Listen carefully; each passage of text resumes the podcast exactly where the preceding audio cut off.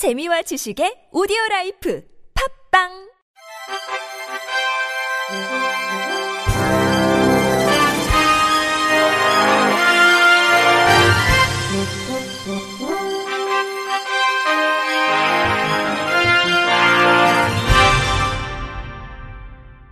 청취자 여러분 안녕하십니까? 6월 3일 수요일 KBIC 뉴스입니다.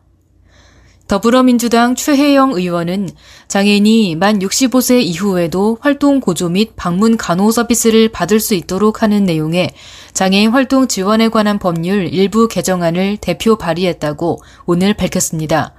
이 제도는 장애인의 자립생활을 지원하기 위해 이동 보조와 가사활동 지원, 방문 간호와 방문 목욕 등의 서비스를 제공하는 것으로 현행법상 만 6세 이상에서 만 65세 미만의 장애인만 이용할 수 있으며 개정안은 장애인 활동 지원 제도를 연령 제한 없이 신청할 수 있도록 연령 조건을 변경했습니다.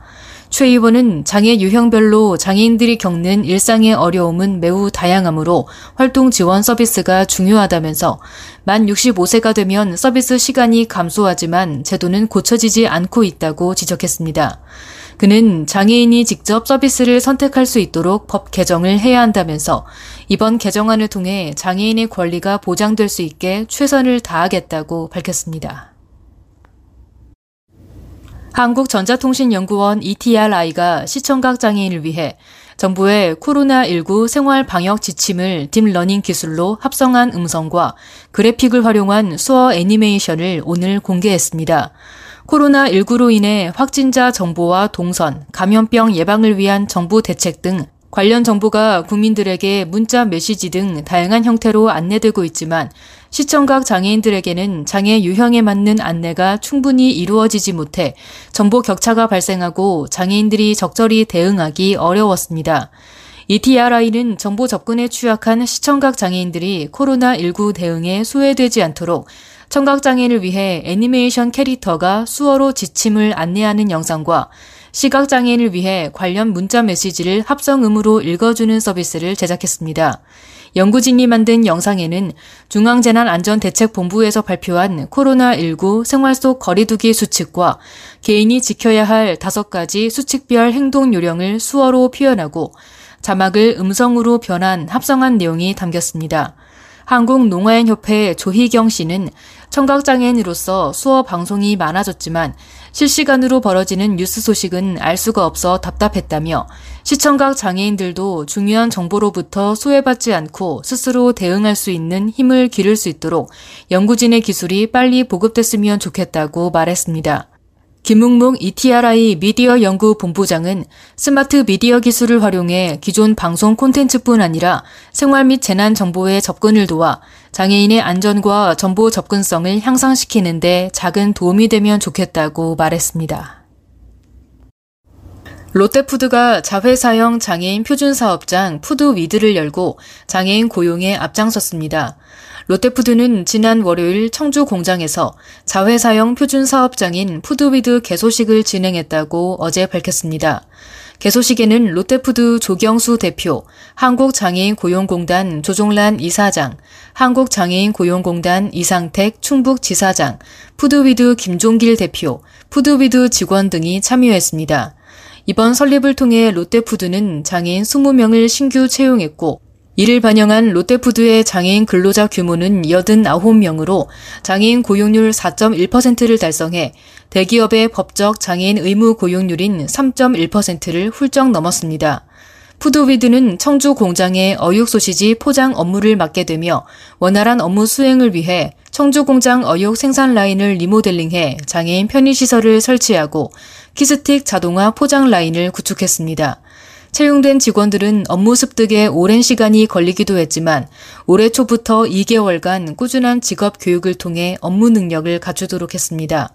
조경수 롯데푸드 대표는 푸드위드 설립으로 장애인에게 양질의 일자리를 제공하게 돼 기쁘다며 푸드위드가 자체 경쟁력을 향상시키고 우리 사회에 새로운 가치를 더할 수 있도록 최선을 다해 협력하겠다고 말했습니다. 경남 거창군이 시각장애인의 민원 서비스를 지원하기 위해 민원 업무 안내 점자책을 발간하고 군청, 사업소, 읍면사무소 등에 비치했다고 어제 밝혔습니다. 특수책자에는 가족관계 등록 신고, 재증명 발급, 장애인 복지사업, 거창군민 지원사업 안내 등 기본적인 민원서류 신청을 위한 방법과 각종 혜택을 수록하고 관련 주요 부서 전화번호도 함께 게재했습니다. 또한 점자와 함께 큰 글씨에 한글을 병행 제작해 점자를 사용하지 않는 민원인도 함께 활용할 수 있도록 했습니다. 군은 점자 책자 외에도 휠체어와 보청기기를 민원실 등에 구비하고 장애인, 비장애인을 포함한 민원인 편의와 신속, 정확, 공정한 민원 처리를 위해 장애인 우대 창구, 민원 심사관 제도, 여권 민원 야간 인터넷 접수, 수요실 운영 등 다양한 시책으로 섬김 행정 서비스에 행정력을 쏟고 있습니다.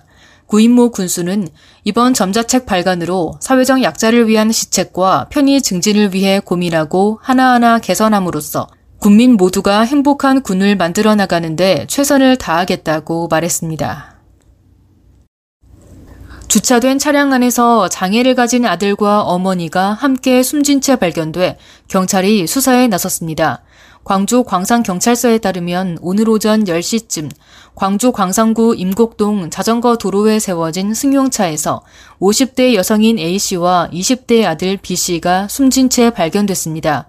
차량에서는 딸에게 먼저 가서 미안하다는 내용 등이 담긴 유서가 발견됐습니다.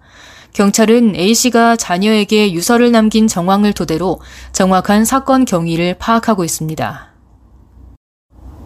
끝으로 날씨입니다. 내일은 영남 지역의 한낮 기온이 33도 이상 오르며 초여름 폭염이 찾아오겠습니다. 아침 최저 기온은 서울 19도 등 17도에서 22도, 한낮 최고 기온은 서울 26도 등 22도에서 34도로 예상됩니다. 오늘 올해 첫 폭염특보가 내려진 대구, 경남 창녕, 경북 청도, 김천, 칠곡, 성주, 고령, 경산에는 내일도 폭염주의보가 발령될 것으로 보입니다. 미세먼지는 전 권역에서 보통 수준을 보이겠습니다. 다만 서해안 지역은 오전에 일시적으로 미세먼지 수준이 높겠습니다. 이상으로 6월 3일 수요일 KBIC 뉴스를 마칩니다. 지금까지 제작의 안윤환, 진행의 홍가연이었습니다. 고맙습니다. KBIC